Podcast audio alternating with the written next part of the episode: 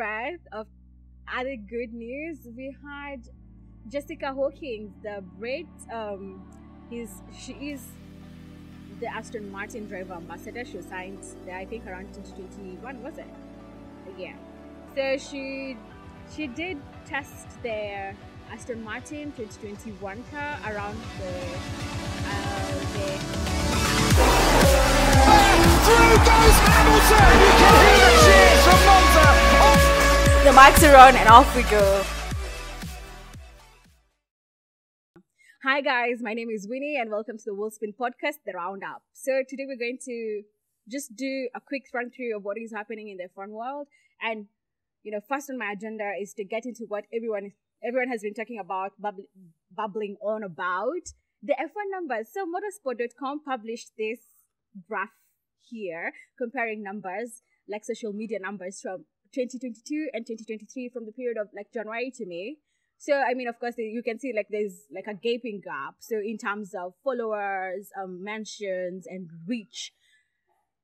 And you know, in the era of in the modern era of social media, social media does dictate a lot. It dictate. I'm yet to see if it has affected the price or the trading price of F1.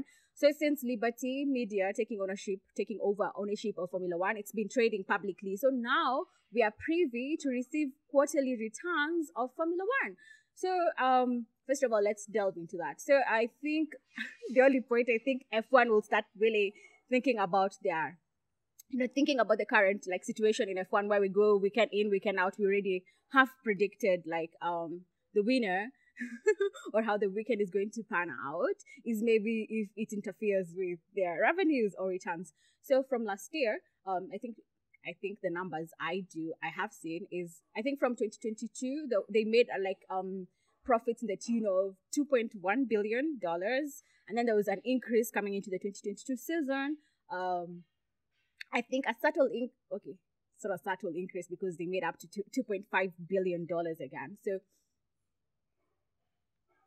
so how does F1 actually make money like how does Liberty Media through F1 make money? How does F1 make money? So it does make money from a lot of sponsorships, seeing as F1 is like a global sport, like it's been watched um all over the world. We have we even had F1 sign like a deal with ESPN for like coverage across the US. And we know F1 has really been trying to tap into the US market um, with like those broadcasting rights. I think they've signed with ESPN um, up to 2025, and we actually saw like record viewership numbers like um across. I mean, of course, now they're reducing, but previously, I think they have been quite um comfortable numbers for F1. So I think that's one way, not I think, I know that's one way F1 makes money through sponsorship. So it's like a lucrative sport for brands like to advertise because of the global reach and the global nature of um F1. Um so but uh but now let's get into also how this i mean of course the fund spends money like profits you know how you calculate profits like you know the money you make minus the costs and there's so many costs in formula one there's the fright of ferrying like the f1 piece f1 cars like the teams ferrying their different car parts um to i think dhl is an official partner so i mean of course there's that course there's like the driver salaries there's hospitality administrative course like for example you see um I hear like setting up the Las Vegas trip. Um, we're going to Las Vegas, I think, in a few um weeks. Um, it's been like mad, mad, mad expensive, and I think talking F1 numbers, I think they, they they really have tried to tap into the US market, but I know they're struggling because um, of course, it's not been a very um, it's not been a very entertaining season now, has it? But then I know we keep on saying yeah, like yeah, it's boring, but we'll still we still tune in like weekend in, weekend out to watch, you know, simply lovely. Max Max Verstappen take take the checkered flag. Um so anyway, so I think we have been seeing a lot of arguments on like I think online with people saying and you know blaming it on Red Bull. I, I don't think that's like a stance I would take. Like I am a Mercedes fan. I am a Lewis Hamilton fan. Um but I don't think it's a problem for Red Bull that like Formula One is not delivering like maybe the action that we think we should be getting.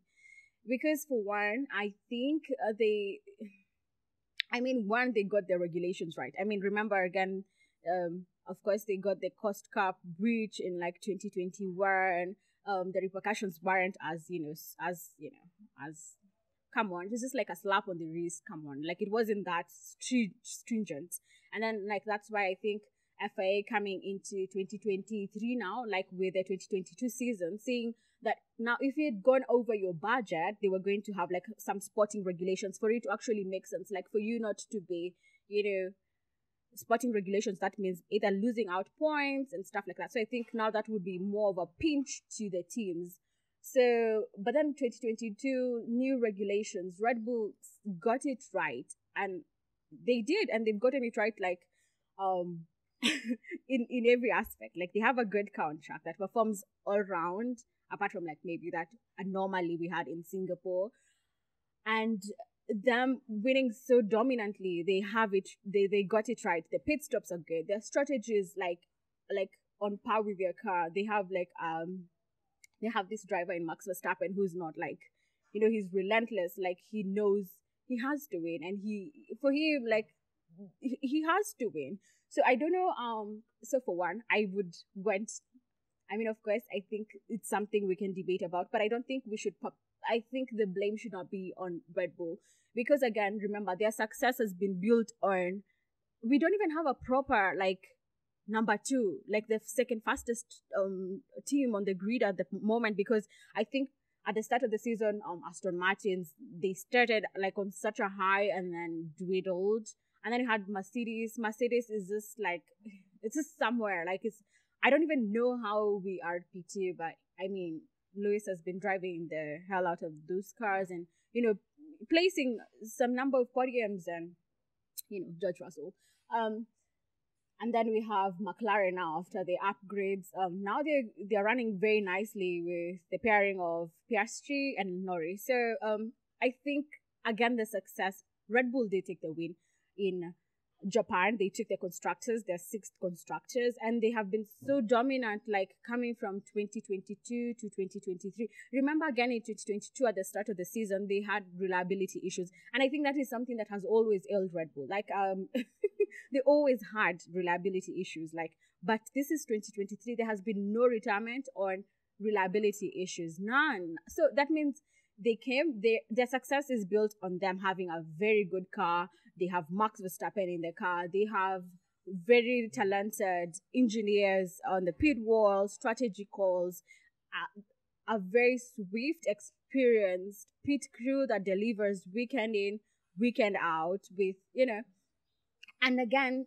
remember now we have like the inconsistent second fastest team. So that means again, there's not so much challenge coming to Red Bull. So even if they were to have like a like an off weekend or like a weekend where like they don't get things right, strategy pit, pit stop, which like is rare like in this 2023 season, that means there's no one to pick up the slab or like take up you know take take it up and like you know let's say like like let's deliver. So i mean yeah we will bash them. We will say but i don't think it's fair enough to say like oh yeah they the Verstappen effect or whatever. I mean yeah of course he does there's some lackluster in the way he wins like you know i mean yes we get it but i don't think it's a problem for red bull because again um the other teams need to step up. There are like other nine teams in the grid that need to look at, but I think these things will only start to affect them if maybe their revenues are affected. Um, then maybe they might like, you know, think about it. Because again, as we've said, like, oh, I, I think F1 is, I mean, it's still at its core, it's still a business. Like they have to make profit. Um, and as we said, like the, the, the profits are like, you know, the cost of, cost of investment and cost of investment in terms of I think we've talked about the freight, the ferrying of the car parts from one country to another. We have driver salaries, we have administrative costs, as we've said, like the you know, the whole Las Vegas trip costing like, you know, a bunch, a bunch of cash. And I think um we have so many races and I think we have like we have like 24 races this this week this year. Like it's everywhere. And i still like personally i will still tune in and watch f1 because it's still some battles i'm interested in and the, the, whatever.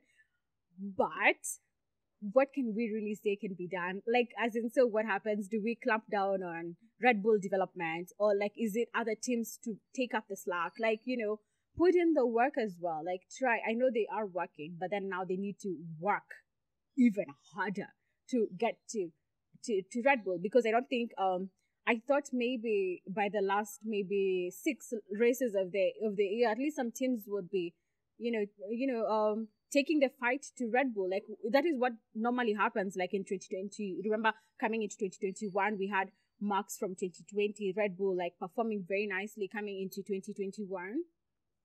I thought like that would be like the case as well, but that isn't that doesn't seem to be happening. Um, but we had i think we had this weekend i saw lewis um, i think we had like a two week break and i saw lewis was like at brackley you know that confirmed that they are really working on the w15 and i hope and i believe that maybe we will the t- different teams mclaren I, i'm positive about them. I love the progress they are on.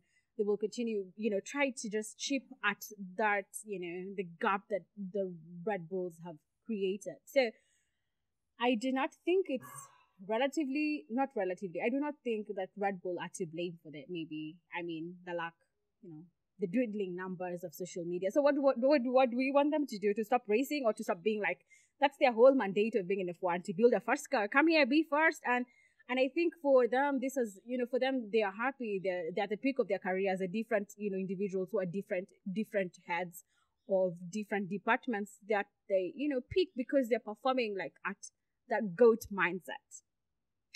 So anyway um so um i think that's okay again that's like a whole array of you know other views that could come in from people as well so i think the other thing that i wanted to um i think get into was um i think the other news i did see like was Rodin.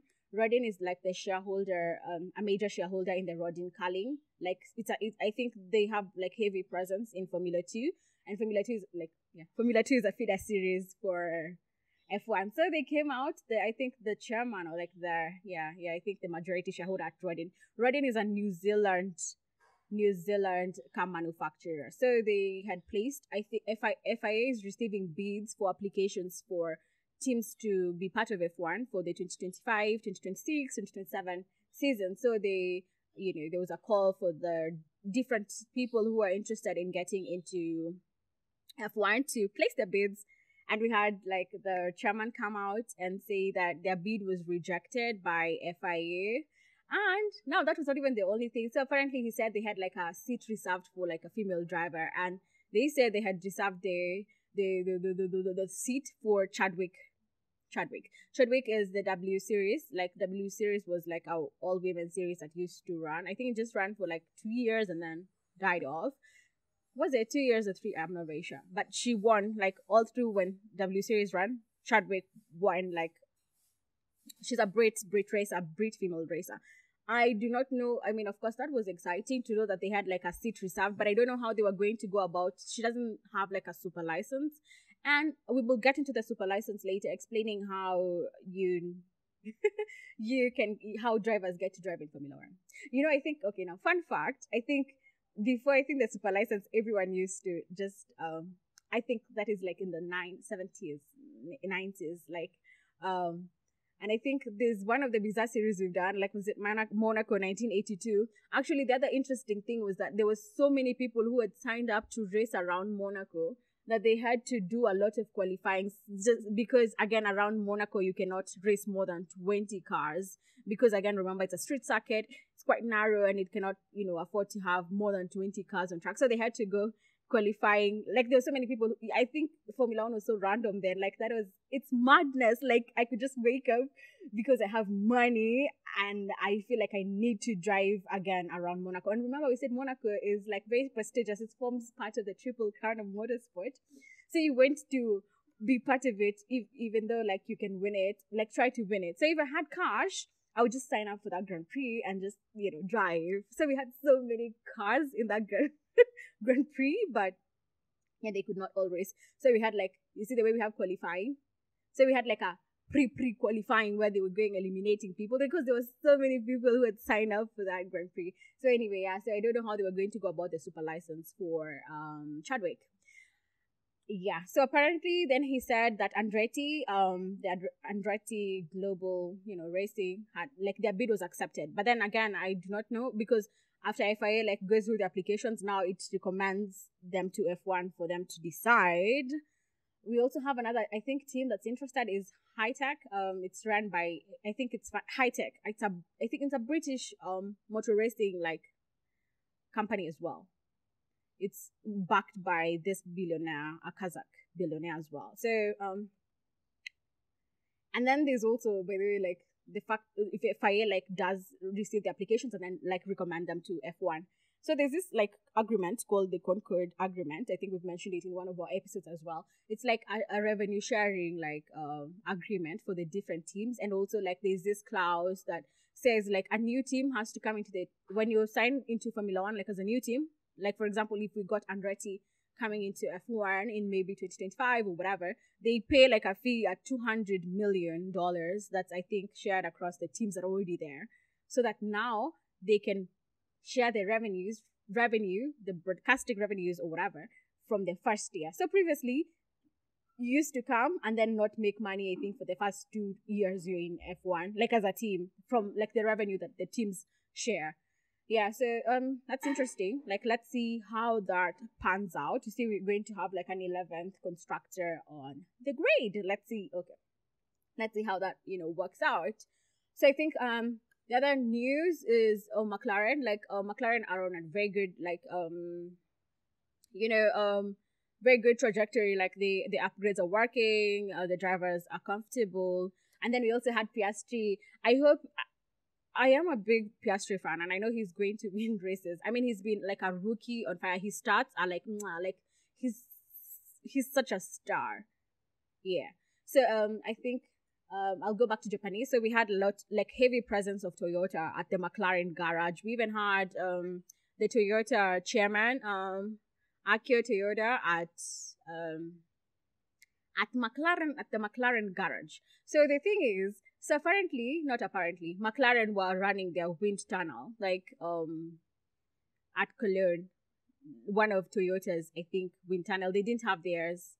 So wind tunnel is where like they test their different parts, like um you see the way we can create something but we need to test it before like now the wind tunnel time before you go on track you try to see how your different car parts um behave or interact with you know with simulated track conditions. So that's wind tunnel. And that's why we see, even like right now with wind tunnel time, like the higher you place, the less hours you get. The lower you place, like as a constructor, then you get more wind tunnel. So McLaren moved their wind tunnel operations now to Woking.